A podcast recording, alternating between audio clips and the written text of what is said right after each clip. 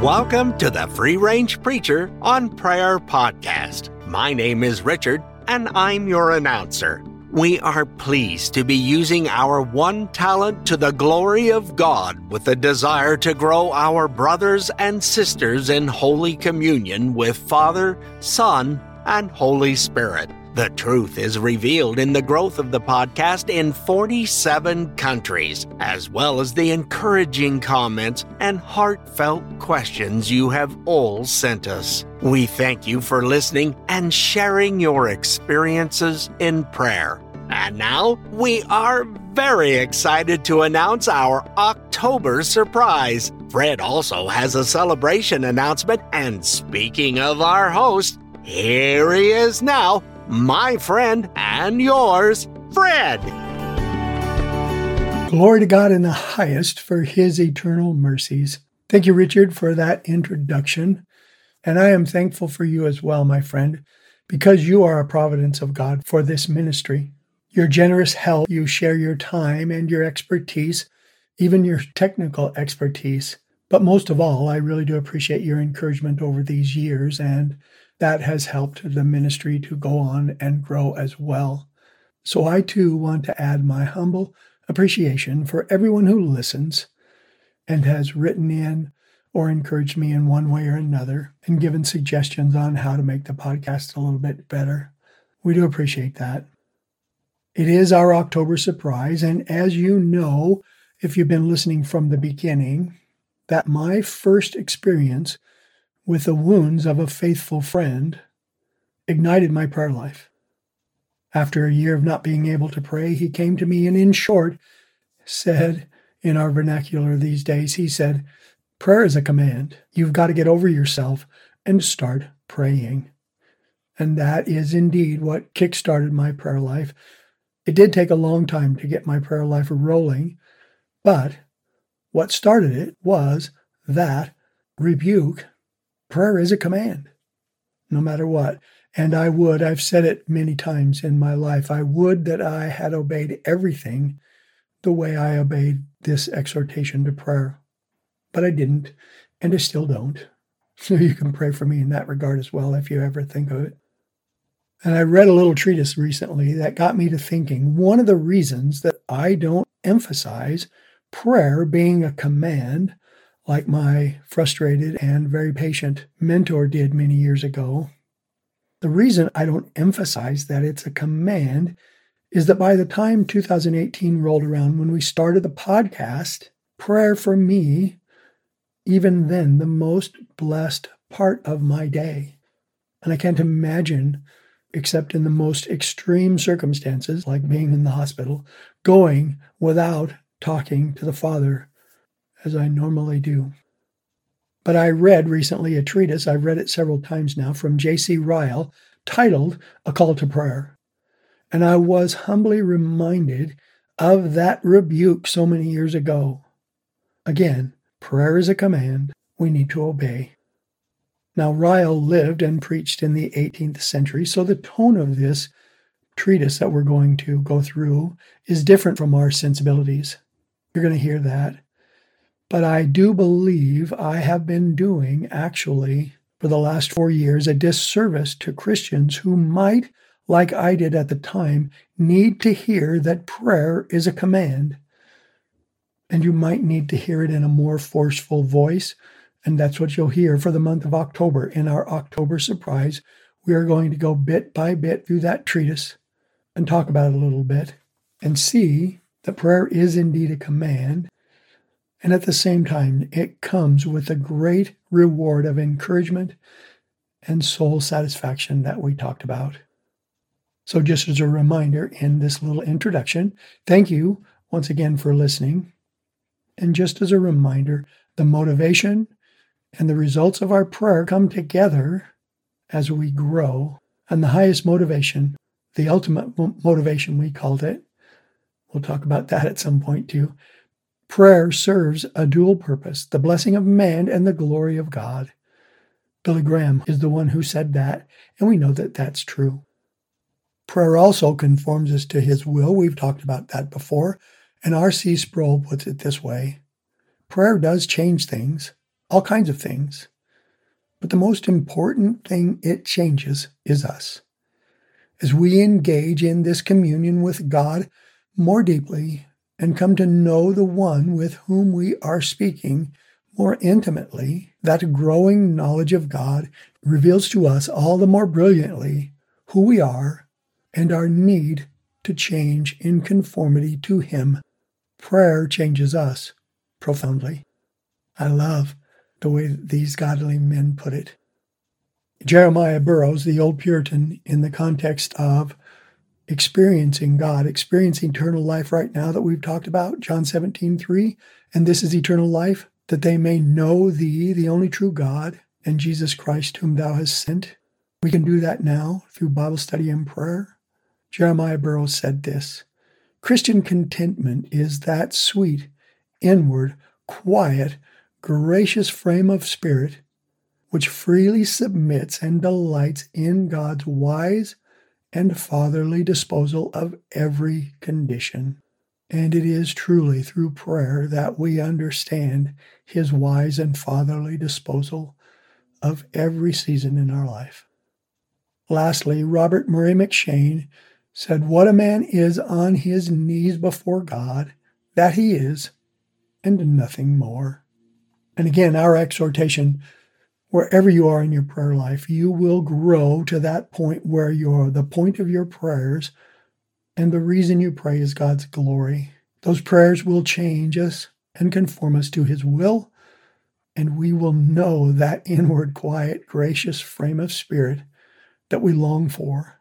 We won't fully know it till heaven, but we can know it now in every condition. And even if you say, I'm a long way away, Pastor M'Cheyne, from being on my knees before God what I should be, you will grow into that as well. Thank you once again for listening. Now to the episode.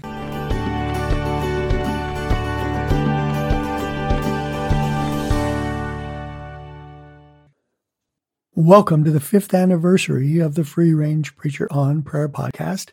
Changed that up a little bit on you, didn't I? My name is Fred, and I am the principal of the podcast. And with that little change, we are coming into the fifth year, of course, that I'm the host of the podcast. And for the next couple of months, we have our October surprise, and then we may have some special episodes through the rest of the year while I try to get a, a more user friendly website up and running. But as of today, we're still in our October surprise. This is actually day six, and I know you're not surprised, but I fell behind a little bit but we'll catch up in the next few days, I promise you. So we are back now in the treatise, A Call to Prayer by J.C. Ryle. And if you have read or listened to the extended introduction, I don't need to spend any, any more time on that. And we are on page eight now of his treatise on prayer. And we're going through each day, as you have been following, what J.C. Ryle said. And then I comment a little bit on it. And then we leave it up to our own meditation as to how to handle each each day's episode.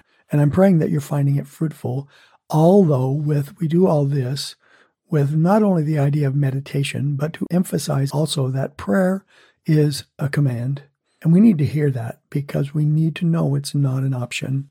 And I mentioned a couple of episodes ago, I listened to a sermon by Alistair Begg, who who spoke exactly the same way Ryle does a little bit softer, but exactly the same concepts, some of the very same phrases as well, but with a little bit different tone.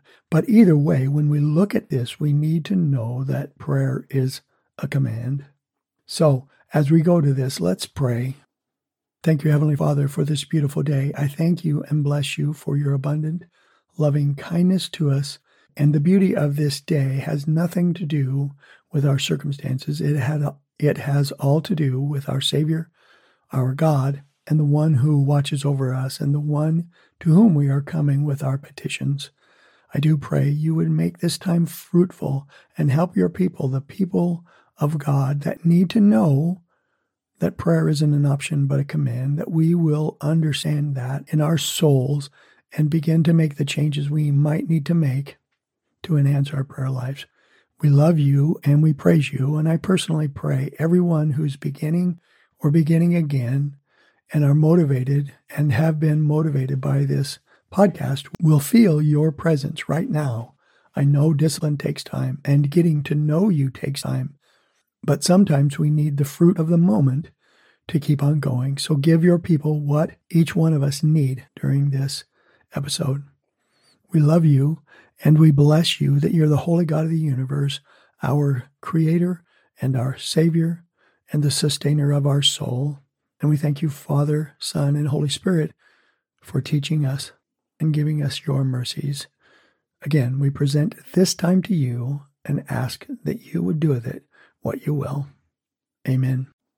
And again, thank you for listening. We are, like I said on page eight, and J.C. Ryle began the last episode by building the case for biblical prayer, the biblical characters who pray. And as I mentioned, Ligon Duncan made the point in one of his sermons that no Bible character ever asks, Why pray? And then, of course, in the last couple of days, we have seen J.C. Ryle's take on the fact that God's people pray. And we looked a little bit in Hebrews 11 about that as well. And so today he moves from the biblical witness to the general witness, the witness of history, we might call it. And he says this quote, I have read the lives of many eminent Christians who have been on earth since the Bible days. Some of them, I see, were rich, and some were poor.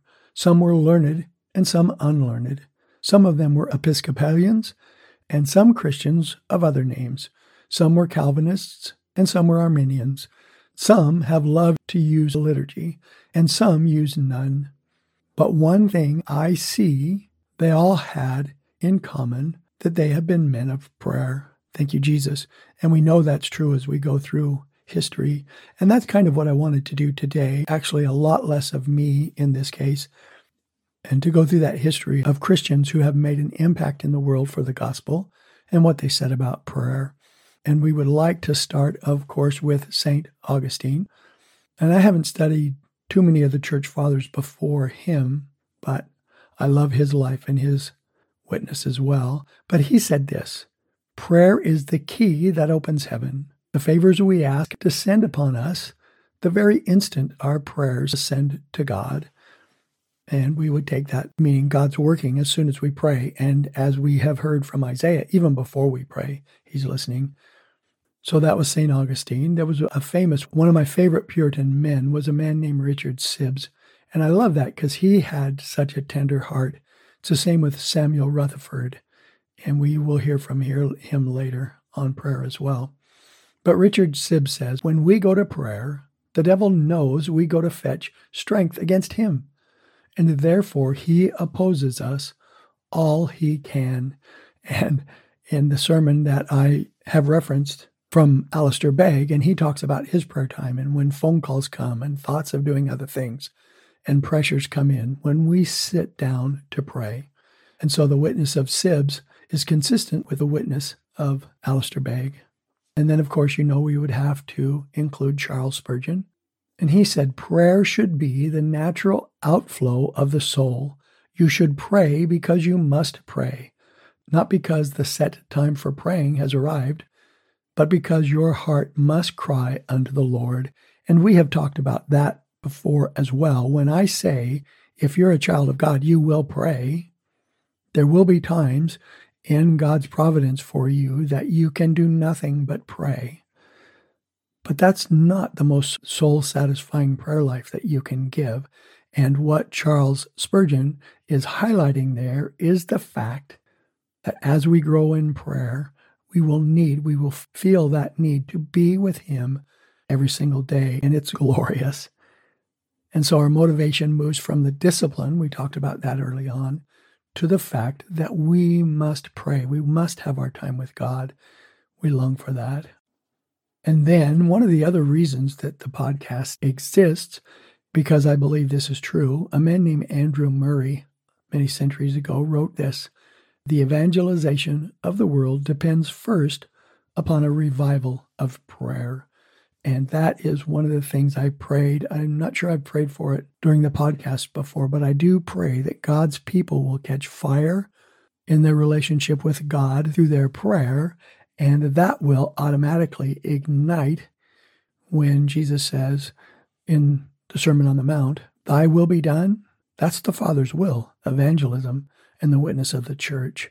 And so that is one of the motivations we had for starting the podcast. And again, naturally, as we pray, our drawing closer to Him will help us realize the importance of prayer and evangelization of the world. And again, that was Andrew Murray. And then I like this one. And I love Martyn Lloyd-Jones. I just love his matter of fact way, the in depth teaching that he gives. But he said this about prayer If you have never had difficulty in prayer, it is absolutely certain that you have never prayed.